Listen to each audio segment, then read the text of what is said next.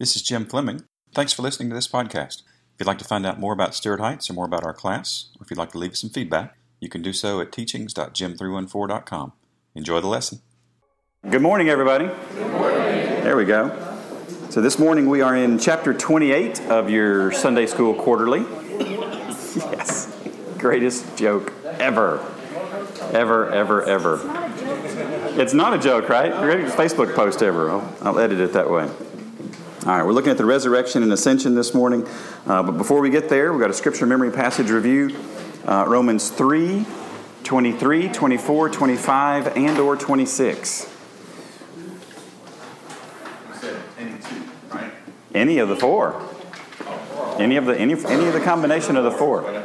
Yeah, Any any one of the four or any combination or any three or any four. However many you say is how many you get. Oh, okay. So Romans 3, 23, 24, 25, and or 26. I was going to say, I went and like loaded up because of Romans 3, 23. So, like, really? Should I do it like cubbies?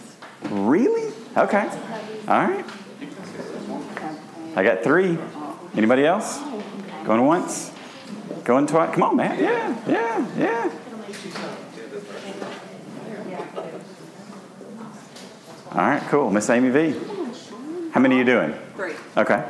For all have sinned and fallen short of the glory of God. Yes, Being justified freely by his grace through the redemption that is in Christ Jesus. that's right. To whom God set forth to be a propitiation through faith in his blood to show his righteousness, because of the passing over of sin done aforetime in the forbearance of God. Nice. She got son would be so proud. propitiation and forbearance in there. That is awesome. All right, Matt, what you got? 323. 323. For all have sinned and fallen short of the glory of God. Yes, we have. And who fixed it?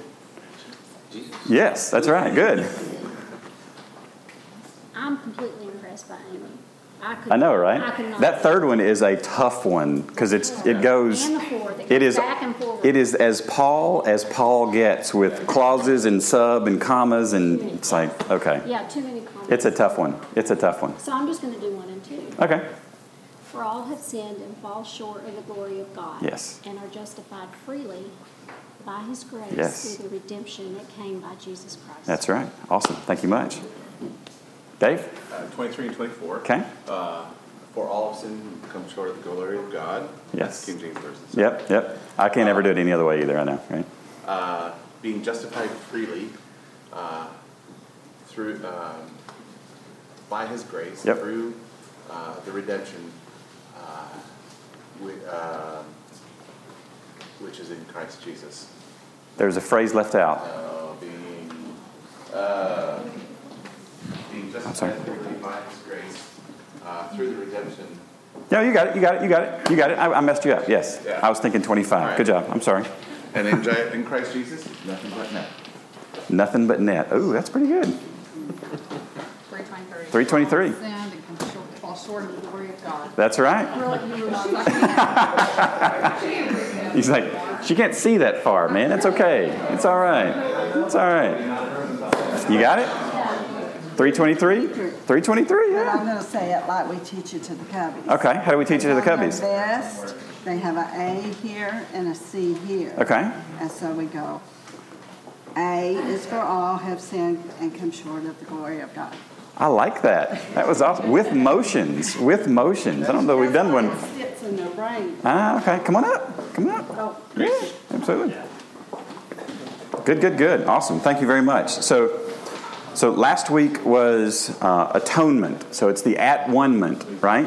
It's Jesus bringing us to God the Father, so that we can have relationship there. So, so once that is once that is complete, then the next step in I feel like I'm ringing, Dave the next step in the timeline of redemption is we, we bury Jesus because Jesus has become the propitiation, that receiving of anger and wrath of God to satisfy God's wrath. The relationship is restored. Jesus is dead at this point in the grave. What's the next thing that happens?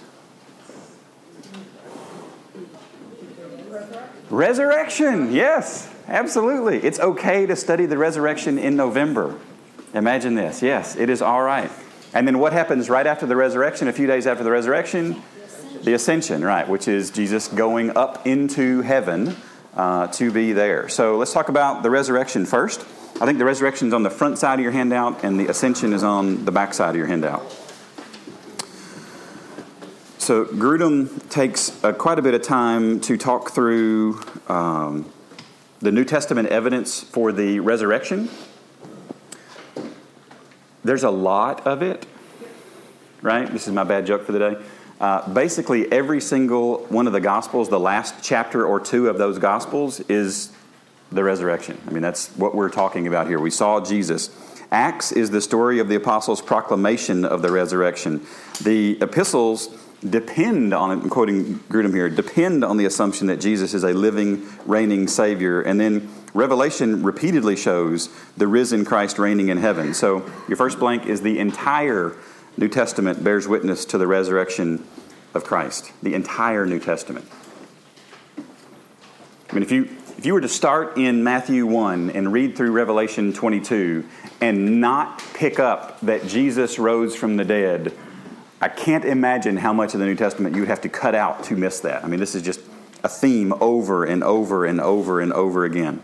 So the, the question is really not about is there evidence for it? The question is what's the nature of it? So what, what did that look like? So a couple things about the nature of Christ's resurrection. So the first one here is it was a physical res- resurrection in a physical body. It was a physical body associated with Jesus when he got up. So let's look at John 20 and 21. Um, John 20 and 21. Just flip over there.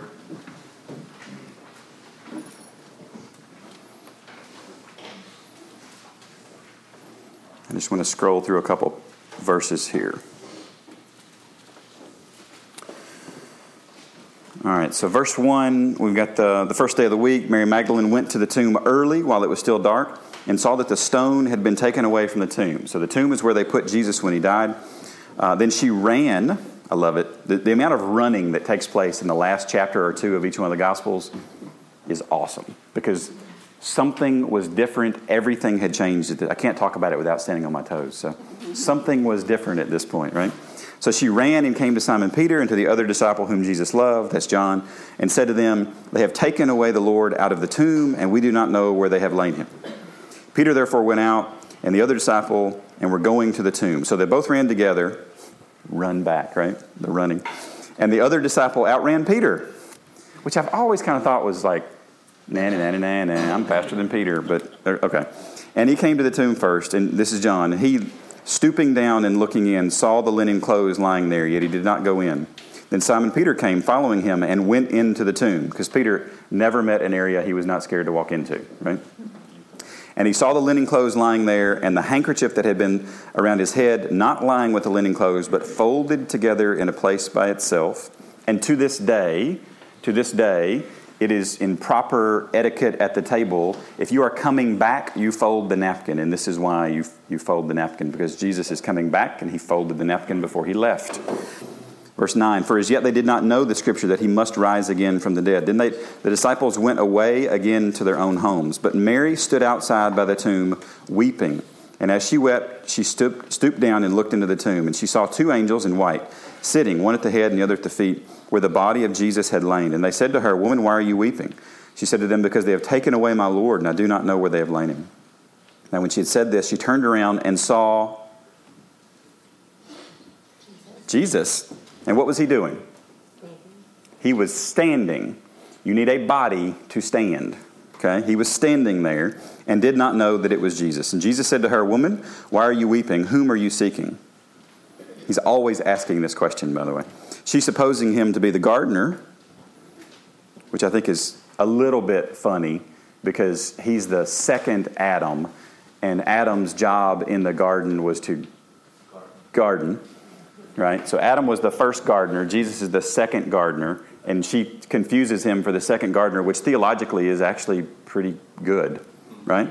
So, supposing him to be the gardener, said to him, Sir, if you have carried him away, tell me where you have lain him, and I will take him away. And Jesus said to her, Mary. He just says her name. And she turned to him, Rabboni, which is say teacher. And he said to her, Do not cling to me, for I have not yet ascended to my Father. So we're before the ascension, but go to my brethren and say to them, Now, I still can't get over this. What did the disciples do at the cross? They scattered. They ran away. Has he seen them yet? No. And what does he call them? My brethren. Go to my brethren and say to them, I am ascending to my Father and your Father, and to my God and your God. Who's he quoting there? Anybody know? Thomas. Remember Thomas's declaration? You're my Lord and my God. Verse 18, and Mary Magdalene came and told the disciples that she had seen the Lord and that he had spoken these. So, what do you need to speak? Mouth. You need a mouth, right?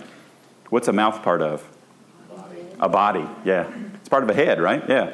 And the head's part of a body. And we go on and on and we see all these other things that the body of Jesus did. And if you look down to verse uh, 27, he says to Thomas here, Reach your finger here and look at my hands. His body had hands. And reach your hand here and put it into my side. His body had a side. In verse 28, and Thomas answered and said, My Lord and my God. Thomas heard what Mary told him and repeated it back. Jesus said to him, Thomas, because you have seen me, you have believed. Blessed are those who have not seen, that's us, and yet have believed. And Jesus did many other signs in the presence of his disciples, which are not written in this book, but are written that you may believe that Jesus is the Christ, the Son of God, and that believing you may have life by his name. Go to the next chapter, verse 21. Uh, chapter 21, verse 1. And after these things, Jesus showed himself again to the disciples at the Sea of Tiberias, and in this way he showed himself. And he, he lists these folks that are coming here. And if you skip down to verse 9, and as soon as they had come to land, they saw a fire of coals laid there, and fish laid on it, and bread. And Jesus said to them, Bring some of the fish which you have just caught. Verse 12, Jesus said to them, Come and eat breakfast. So who cooked? Jesus cooked them breakfast, right? So they wanted to go back. Think about this for just a second. This has nothing really to do with the, well, I guess it does, because this is stuff he did after the, between the crucifixion and the ascension. But they wanted to go back to fishing. So you know what he wanted them to do? He wanted to become face to face with the thing that they were replacing him with. So he literally serves it to them. I think this would have resonated very, very, very clearly with them, right? Because I ran away from what you told us to do to go back to this thing that I was comfortable with, to go back to this thing that was, we were doing before we met you, and now you're serving it up to us. But what do you need if, you if you want to serve? You need hands. Yes, that's right. A body. It was a physical body. So when you read and hear people talk about, he didn't, he didn't resurrect physically. Really? Because the Bible sure thinks he does. So Luke 24, 39. Who's got that one? Luke 24, 39. Josh, you got it? See my hands and my feet, that it is I myself. Touch me and see, for a spirit does not have flesh and bones as you see that I have. So, so Jesus is trying to communicate. You got to think that he knew that somebody was going to deny the physical resurrection one day, right? So, so maybe the Holy Spirit and Jesus knew this, and the Father knew this, and that we put this in the Bible to give us a, a hook to hang our hat on that says Jesus' resurrection was a physical body, which is good. And this is important for us. This is actually really important for us. Um, 1 Corinthians 15 53. Who's got that? One of the things Grudem brings up, which I didn't really think about before, but I'll read you this quote while you're looking there. These examples indicate that there was a considerable degree of continuity between the physical appearance of Jesus before his death and after his resurrection. There was some level of recognition here, right? It took them a second sometimes, and sometimes it was instant, but there was some level of recognition. So 1 Corinthians 15 53. You got it? Yep. Awesome. Uh, for this corruptible must put on incorruption, and this mortal must put on immortality. Must put on immortality. We're talking about the resurrection here. We're talking about a new body that's not going to suffer, or get weak, or die, or these different things. 1 Corinthians 15 42 to 44. Scroll up a little bit, or look up a little bit. Get 42 to 44. Oh, yeah, Yeah. sorry. Uh, so also is the resurrection of the dead. The body is sown uh, in corruption, it is raised in incorruption. Uh, it is sown in dishonor, it is raised in glory. It is sown in weakness, it is raised in power. How awesome is that, right? Because we, we start with the negative and we end with something that is drastically better. Yeah. The future is always better, always better for the believer. Now, the, the interesting thing, and you, you may know this, you may not, is that Jesus is not the first person to be raised from the dead in the Bible, right? And there were several other people that were raised from the dead. Um, in the Old Testament, there was uh, Elisha raised uh, Zarephath widow's son, the Shunammite woman's son, um, or Elijah raised the Zarephath widow's son, and Elisha raised the Shunammite woman's son. And then he died. And, and Elisha asked for what when Elijah died? He asked for His mantle. he asked for his mantle, and he asked for twice as much of the ministry as Elijah had. So Elisha dies, and he only resurrects one person. And if you look at the if you look at what they did, you go, well, that he didn't he didn't get like double. God keeps his promises. And he may not keep his promise to you while your body is still working here on the earth. Because there's a portion of scripture later on in 2 Kings 13 21 where they threw a dead guy in a hole where Elisha's bones were, and the guy jumps up and starts walking again. because God will keep his promise. it's like, wow. So I can imagine Elisha watching from heaven going, like now you're keeping it? We're I mean, how cool is that, right?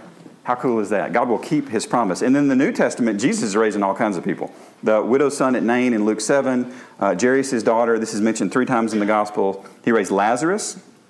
Uh, that funky passage that I will never forget your expression to, uh, Josh, when we were going through uh, Matthew 27 and the, the bodies at the crucifixion, right? When Jesus died, there were all these bodies of the saints that like, started walking around in Jerusalem because it wasn't a weird enough day as it was with an earthquake and the sky turning black. earthquake, sky turns black, Son of God dies, dead folks start walking around.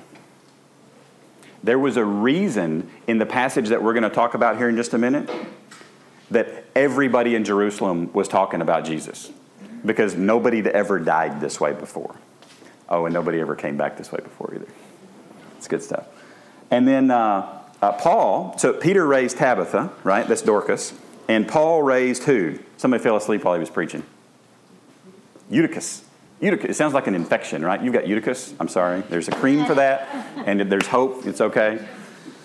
Um, Eutychus falls out of a third story window, falls down dead. Paul's not done preaching. He goes down, he, res, he, he raises him back to life, and he goes back to preaching. It's like, don't interrupt the preacher.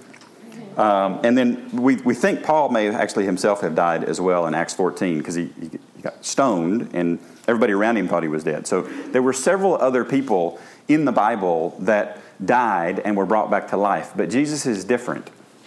What's different about Jesus' resurrection? He never died again. See, all those other people, they had to die again, which it's all.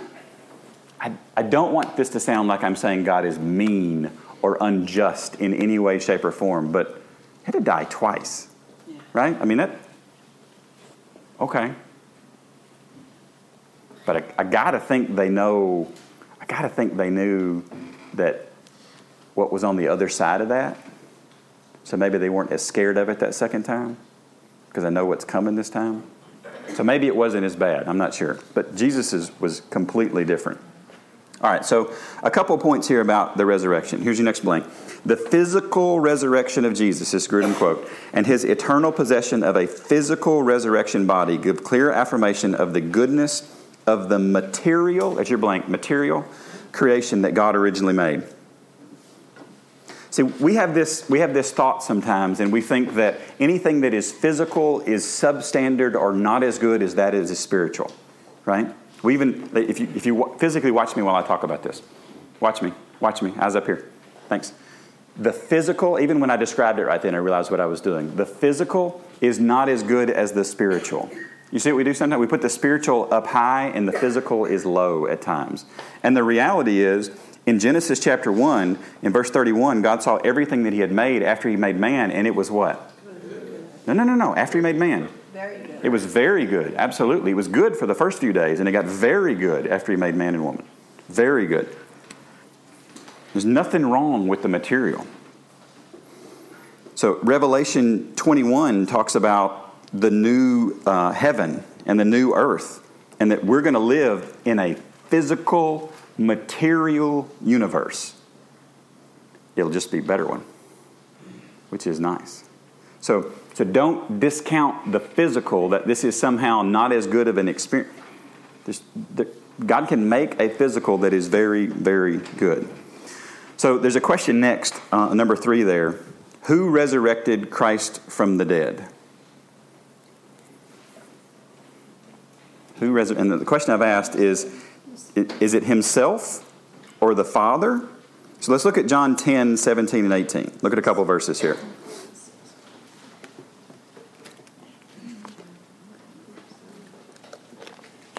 So I'll give you two options. I'll give you Jesus Christ, He resurrected Himself, or I'll give you God the Father, the Father resurrected Jesus.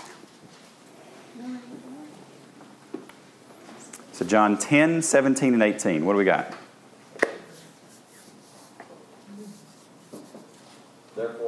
My Father loves me, because I lay down my life, that I may take it again. No one takes it from me, but I lay it down of myself. I have power to lay it down, and I have power to take it again. This command I have received from my Father. Who's that sound like? Sound like Jesus, right? Okay. So it sounds like Jesus says, I've got the power to do that. What's the next passage that's highlighted? Romans 6, 4. What does Romans 6, 4 say? Therefore, we were buried with him through baptism into death, that just as Christ was raised from the dead by the glory of the Father, even so we should walk in the newness. What? Raised from the dead by the what? Father, By the Father. glory of the Father. But the glory of the Father is like even more mysterious, right? So in John, he says it's Jesus. Jesus says it's him. In Romans, Paul says it's the Father. So who raised Jesus from the dead? Yes, yes is the blank. Yes, that's exactly right. How many gods do we have? One. There is one God. Three persons, one God. God raised God from the dead for the glory of God and the fame of God's great name. I sound like John Piper, don't I? God. And it was good. It was very good. Right? All right. Y'all weren't nearly as excited about that as I was, but this is really exciting stuff for me. All right, so the doctrinal significance of the resurrection. Uh, A there, group. Christ's resurrection ensures our regeneration. Our regeneration. If you know how to spell the word generation, put RE in front of it. Our regeneration. So 1 Peter 1 3. All praise to God the Father of our Lord Jesus Christ. It is by his mercy that we have been born again, because God raised Jesus Christ from the dead. Now we live with great expectation. You see the word because? It connects the first part with the last part. So can you read the verse again for me? All praise to God the Father of our Lord Jesus Christ. It is by his great mercy that we have been born again. There's the born again. So Paul's going to connect it. I'm sorry, what, what, what, what book are we in? First Peter. Peter. Peter's going to connect it. Excuse me. There we go. Paul didn't write First Peter. There we go. Great. Because God raised Jesus Christ from the dead. Now we live with great expectation. Absolutely. So there's a there's a connection between the new birth, the regeneration, and the resurrection. So it, it ensures our these things are connected. We I fear sometimes that the, the way in which I teach makes us think that we can compartmentalize the portions of theology and say that the the atonement is this box and the regeneration is this box and there's faith it's over here and this is over here and all these different little components when in reality they are deeply connected in one story. Does this make sense? You, you guys with me on this? Yeah? Jay you with me? Would you tell me you're not if you're not? Okay good. All right, so I've got a couple other verses listed here, but I'm running out of time. So we're going to go down to B. Christ's resurrection ensures our justification. So Acts 1 8. Can anybody quote Acts 1 8?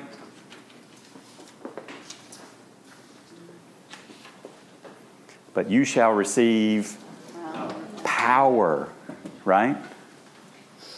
And, and then what?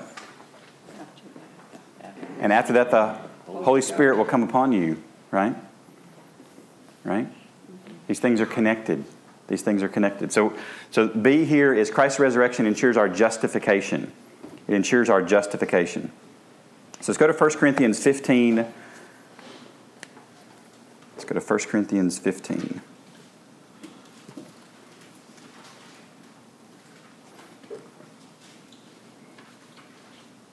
If you start in verse 12, uh, Paul's talking about the Christ, uh, the risen Christ, our hope. Um, starting in verse 20, he talks about how uh, he has destroyed the enemy. Look at verse 20 there. But now Christ is risen from the dead and has become the, what's the next word? First fruits of those who have fallen asleep. So let's think of, I want you to get real tactical, real physical for just a second. First fruits. So first fruits means the first fruits that come off a tree. All right? You with me? All right. So if you've got a plant or a tree in your yard and you have no idea what it is, Colleen, you with me? You got a plant, you, you really have no idea what it is. And one day you see a fully ripe apple. Okay? Does that give you a hint of what kind of tree it is? What kind of tree is it? it's an apple tree, right? Absolutely. All right, so if the first piece of fruit off the tree was an apple, what do you think the next piece of fruit off the tree is going to be? It's going to be an apple, right? Okay. So let's, I, I want you to take that physical metaphor and let's look at the verse again. But now Christ is risen from the dead and has become the first fruits of those who have fallen asleep, those who have died. He has risen from the dead and he is the first fruit. The fruit that comes next is going to look like the first one. Yes. That whole concept of sanctification, where God is turning us to make us look more and more like Jesus Christ, it doesn't end with our death. It continues after our death. Because we will look like the risen, Christ. we will have a physical body, we will have a spiritual component, but we will look like the risen Christ. Does this make sense? Do you like that as far as an example with the first fruits? Oh, I don't know that I'd ever heard anybody explain that before. I like that. And it was the most simple thing that I'd read in Grudem in a very long time. And I'm glad he made it simple because some of his stuff is not simple at all. All right, so the C there is Christ's resurrection ensures that we will receive perfect resurrection bodies as well. Perfect resurrection bodies as well. All right, so a couple significance, uh, the ethical significance of the resurrection. So 1 Corinthians 15 58. Does anybody know this one? You're still in 1 Corinthians 15, right? Yeah. What's verse 58 say? Therefore, my beloved brethren, be steadfast, immovable, always abounding in the work of the Lord, knowing that your labor is not in vain in the Lord. It's not in vain. So he sets up all this discussion about the resurrection, and he says, Your labor is not in vain because there is a resurrection, right? There is a time at which this will be made right. So the blank is continue steadfast. Can't do better in the Bible, right? I mean, continue steadfast. It's good stuff. Colossians 3 1 through 4.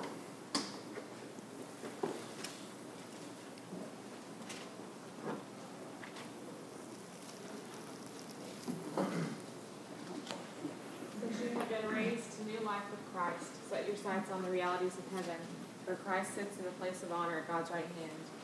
Think about the things of heaven, not the things of earth, for you died to this life, and your real life is hidden with Christ in God. And when Christ, who is your life, is revealed to the whole world, you will share in all his glory. Absolutely. Where are we to look? Toward heaven, right? There's a reality there. Fix our eyes on that. And then Romans 6, um, 11 through 13.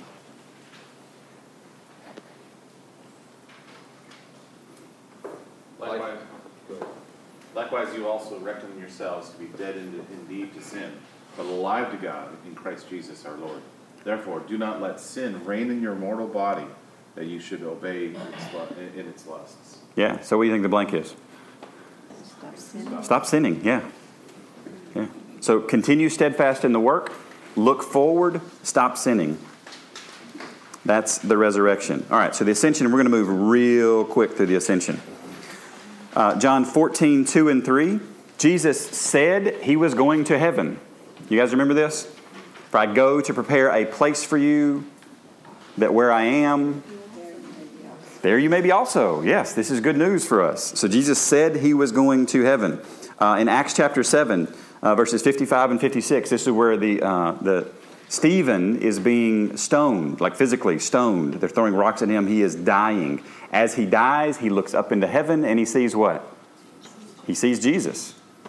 So Stephen saw Jesus in heaven. All right, number three, Christ was seated at God's right hand. This is Christ's session. It's a new term for me. I don't remember ever learning this term before. But one specific aspect of Christ's ascension into heaven and receiving of honor was the fact that he sat down at the right hand of God. This is sometimes called his session at God's right hand. Here's your blank. This welcoming into the presence of God and sitting at God's right hand is a dramatic indication of the completion of Christ's work of redemption. Because what do you do when you finish work? You go sit down. That's right. So you know what he did? He went to heaven and he sat down. but he didn't just sit anywhere. Because you don't put the King of Kings just anywhere. Where do you put the king? At the right hand of the Father. Because that, it's kind of neat too, because nobody had ever sat there before. And I wonder how long the chair had been there. Yeah. I put that on my list of unanswered questions that I want to ask one day. Right?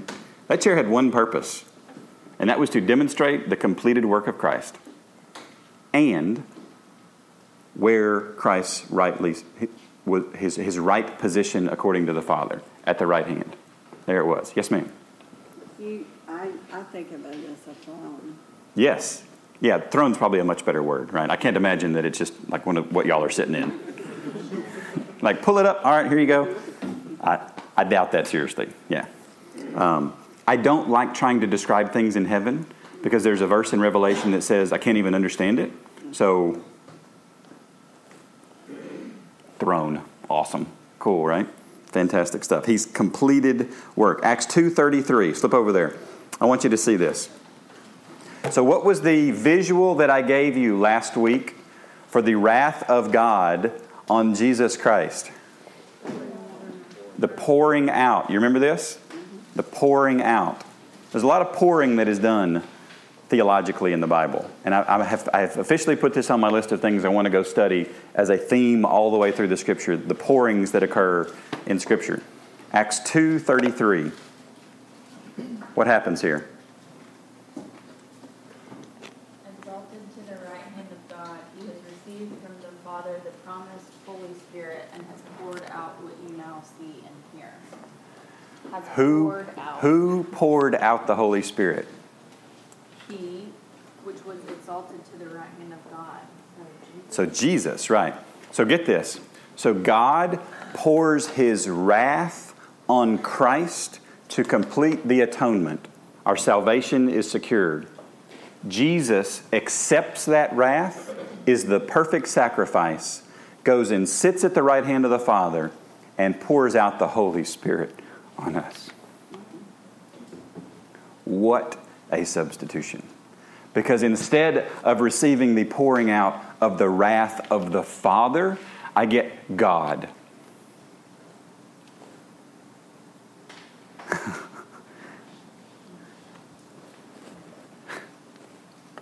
I, I, don't even, I don't know where to go from there. Right? I mean, the wrath of God is replaced with the Holy Spirit for the Christian. Praise your name, Lord. That's that's just beautiful. It's ab- I, I had not seen that the pouring out of the Holy Spirit worked this way. So the question might become: So what's Jesus doing in heaven? Just sitting? He's interceding. Yeah, there's several different things that he's doing. Um, Revelation 2 1 talks about he's walking around amongst the seven golden lampstands. You're like, well, what does that mean? I don't know. but I'm betting not just anybody gets to walk there. right? Um, he's also seen standing in Acts 7:56. So he was seated when Stephen saw him, but he stood up when Stephen died, which oh, yeah. So if I walk into the room and the Queen of England is in the room, guess who's not standing up? The Queen ain't standing up for me. No, no, no, no, no, no. That ain't gonna happen. If she walks into the room and I'm sitting down, guess what I'm expected to do? I'm expected to stand up. That's right. This this blows my mind. All right, so the doctrinal significance for our lives. Christ going up into heaven, here's your next blank, foreshadows our future ascension into heaven with Him. With Him. Let's go to Ephesians 2 6. I was really optimistic about the number of verses we could read today, wasn't I?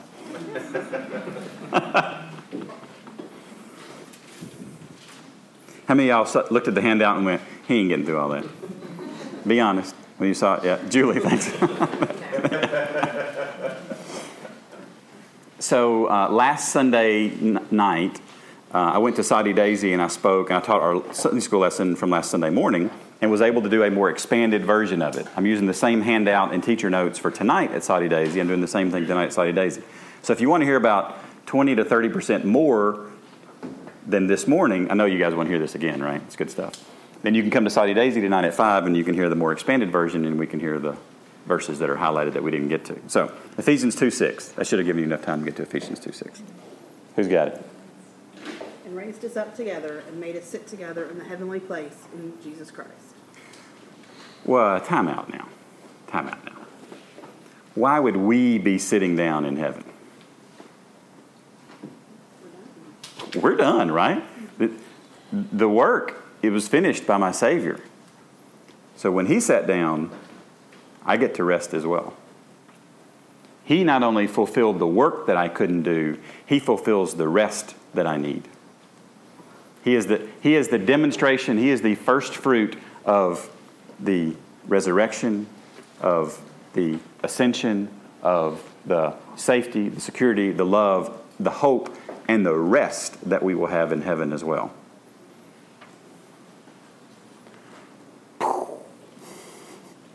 It's good stuff. So here's Grudem's quote We are able to share now in part in Christ's authority over the universe, and we will share later share in it more fully. More fully. Amen? I love this stuff. I love this stuff. It is a deep, deep, deep book. And when you think you've gotten to the bottom, just don't put the shovel down. Keep digging. All right? So that's the resurrection, the ascension, and that's a, a flyby of an introduction to it. So make sure you bring your quarterly next week, and uh, we'll be in good shape. So the middle of your tables is a weekly update. Lean in, uh, pray, engage, write your prayer requests down. Pray for one another, please. Find out how we can help. And then uh, pray and you're dismissed. Thanks for coming to Sunday school today. And guess what I'm going to do? I'm going to sit down.